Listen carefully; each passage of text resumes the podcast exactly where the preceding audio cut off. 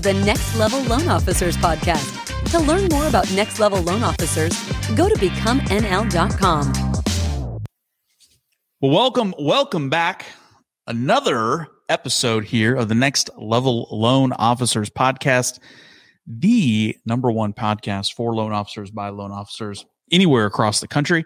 You know, we say that, Sean, because we are uh we're like you. We are loan officers uh, who are in the trenches every day, dealing with the same market, the same rates, the same realtors, the same situations that uh, all of our listeners are listening to. And I'll tell you, we don't take that lightly, right? Like that's something that we we talk about a lot on here that we really pride ourselves on is uh, you know, being on the ground and understanding what loan officers are facing on a day-to-day basis. Sean Z, do you agree?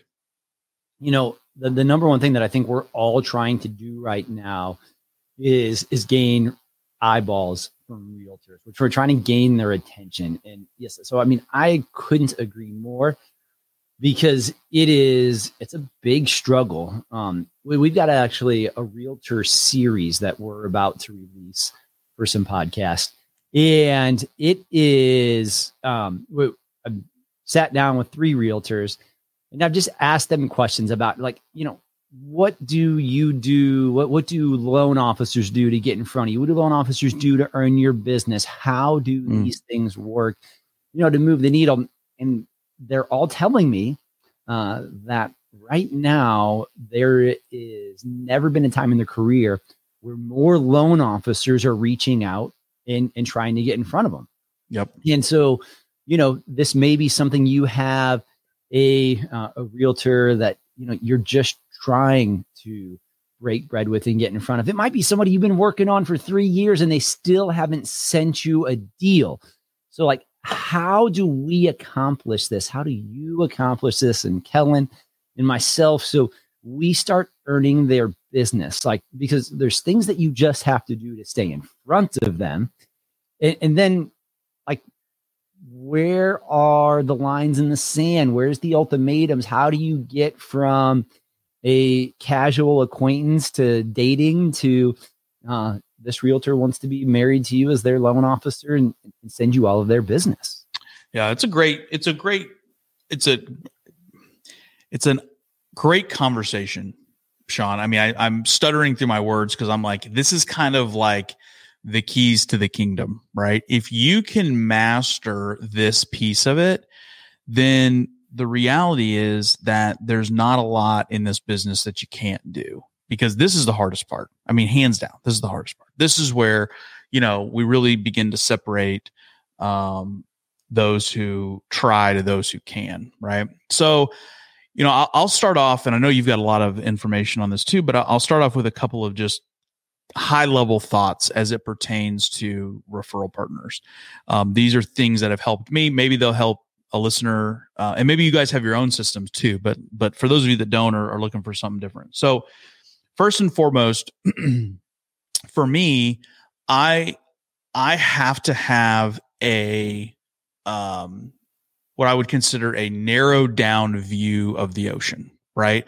There's a vast sea of loan off or excuse me, of realtors that are out there to do business with, right? And I can't be all things to all agents and I can't go after all of them at the same time. So for me, I like like just again, my small brain, I have to have kind of a smaller pool of which I'm working. And and I'll kind of talk about that in just a second. So for me, that number typically hovers around 50. Uh, and these are just, again, I've just, all I'm doing is narrowing my universe down to that number. That way, I'm not just trying to do everything, be everybody's friend, be all things. I, think, I find that that's not super efficient. So for me, that's my universe, right? Now, within that universe, my goal is to begin to segment those agents based on how much time uh, attention and resources I dedicate to them. Uh, and I won't go through kind of my whole process, but basically there's kind of like three tiers and, and agents move around and some can move up and some can move out.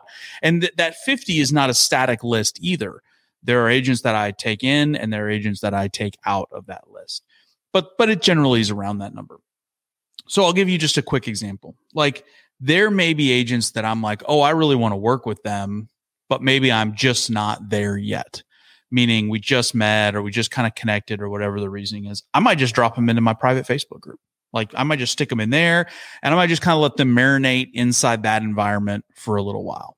That would be a low touch, potentially high impact deal because it's not, it could be high impact in some of the things like resources I do them or videos, but it's low touch on my standpoint. I don't have to really do anything. I'm not super involved. However, then I have agents that are like my rock stars who send me every single deal. We do everything together. And so, you know, I'm calling them, I'm texting them, I'm sending handwritten notes. We're going to lunch together. We each pay our own lunch bill as to not violate the RESPAs. But the, but again, that's high touch, high quality, high impact stuff. So you can't be high touch, high quality, high impact to every single person or then or then you're not, right? So I'll let you kind of expand on this, but th- that's kind of my initial pass is like, hey, narrow your universe down to something manageable. Then take that universe and begin to kind of divide it up into how you want to spend your energy communicating with those people. So, and I fish in, in two buckets. I, I fish in a well, and it's even more narrow than Kellen's. It's like 20 or 25 agents that, that I have dropped in there that, that I'm like heavily going after direct messaging them on Facebook, calling and reaching out.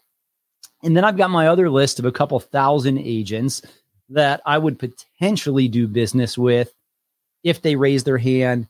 And so I'm hitting them both differently. So, like, one of the things, like, you know, details matter. Like, what, what do you do consistently? So, you know, Mondays, I send out a rate email. Fridays, I send out uh, something of value. Here's a product that that you could use for your business. Here's something that I help you with, like my five thousand dollar guarantee. Kellen's got a ten thousand dollar guarantee, and or a class that's coming up. I teach at least six classes that I personally teach a year. Uh, it's great if you have another expert that can do it, then then have them teach it as well too. So I'm, I'm playing in two different ponds. I'm playing in a really narrow pond, and then I'm playing in an ocean. And because I'm, I'm always just casting that net differently, because there could be somebody that I don't even know in that ocean, but like they all of a sudden raise their hand. Now, you have to understand when you're sending those mass emails out, like some people are like, I did it, it didn't work, and I'm never going to do it again. So, so, let me tell you something. And thousands of emails go out for me a week to realtors. Kellen, you know how many people respond? One. Maybe. Almost nobody responds to those emails. But you know what? That's not the point. If I am not casting that net to them, there is no other way they're ever going to raise their hand. I have two new realtor relationships. One that I uh, got on spring break uh, referred me this uh, 400 plus thousand dollar VA loan because his loan officer went out of business. And then I have somebody that I just reached out to me last weekend. Their buyer reached out to me. And like I had to go look this person up because I'd never heard of his name before, but I've been marketing to him. And so that's another $400,000 conventional loan, which, you know, in St. Louis, those are jumbo loans. So, uh, well, the, you know, Sean, let me say this too, real quick, because I think this is an important point that you just made about the other loan officer going out of business, right? Not only is that happening, but what what I think we're going to find too is you're going to have a lot of agents who were on the cusp of part time, full time, r- dropping down into that kind of more part time role. And so here's the deal: they may have another loan officer that they're that they do business with, yeah, and that loan officer may pull back from marketing to them because maybe they don't have as many deals. And this is where i think you you being consistent in your efforts and continuing to communicate with them and continuing to talk with them. Again low effort on your part right? I'm just adding their name to an email list but potentially high impact and and what the goal is is that the next time they do get a deal you want them to be like who was the last who was that last loan officer that sent me that email? Oh yeah, Sean Z. I'm gonna I'm gonna sh- I'm gonna give him a message, right? I'm gonna shoot him an email, right? Like I think that's going to be an interesting phenomenon as not only many loan officers get out of the business, but as these realtors throttle back as well. I mean, here's the deal: we all hoped rates were going to be coming down about now. We all uh, were planning based on what a lot of people were telling us that the second half of 2023 rates were going to be cheaper. Let me just tell you now, rates are not coming down in 2023. The Fed has telegraphed two more rate hikes. When the Fed is saying they're hiking rates, rates aren't going to come down. Now, we all know that Fed rate hikes are not a direct correlation to mortgage rates, but until the Fed signals they're done, the market is going to be cautious and the and, and rates will not move down significantly. So a lot of these refis, all these things that we thought we were going to have in 2023, friends, they're they're not going to happen. So you've got to get the eyeballs on you. That also means a lot of our competition, Kellen, just like you were saying, is going to go the the going to go away. The part-time realtors, they're always going to be the part-time realtors because yep. their husband or their wife has a great job, yep. um, or they're just independently wealthy and they can do it. But the a lot of those realtors who were like, oh man, it's so easy. And then it was, and then rates went above 4%, and they'd never had a uh, a deal that they closed above 4%, or they had to negotiate on contracts or actually do anything other than just list the property, then like all of that is is a little bit different now. So as so you, so you got to be casting this net however you do it.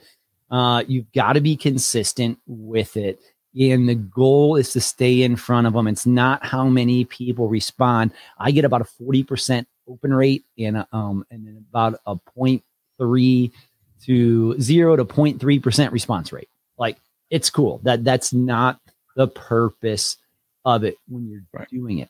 So now the, the other thing, like, so we teach these classes, we draw some people in, but then there's some people, you know, like two years down the road, three years down the road, they like you, they say hi to you, and and you're just not getting their business. And so like, you know, it's like, man, Kellen takes my call when I call. Like, man, I've out, been out to lunch with him where we both paid uh, yep. for like separate checks times. We, we have coffee together. Like, what's the deal? So sometimes like, you just have to be really direct. Sometimes these like it turns out, man, Kellen just actually really likes me a lot, and I'm charming, so you know I have that effect on people. Uh, but then, like, I've never asked Kellen directly, "Hey, man, what can I do to get your next referral?" Yeah. And, and sometimes Kellen's like, "Oh man, you've never asked me for it." Yeah. And so you're like, "Holy smoke, that's very intriguing. Maybe I need to do that more. Uh, another thing, and Kellen might be like, dude, my brother has been a loan officer for 15 years.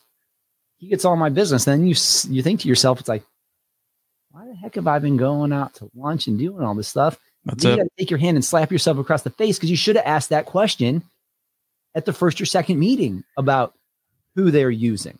Well, that's it. That, that's back to my back to my list, right? I mean, that's that's the reality. That's why people come and go. That's why the list changes. It's always fluid. It's ever it's ever changing. And I'll tell you this too, Sean, because you mentioned it about a lot of these agents going part time. I've made a lot of money closing loans for agents that do three deals a year, right?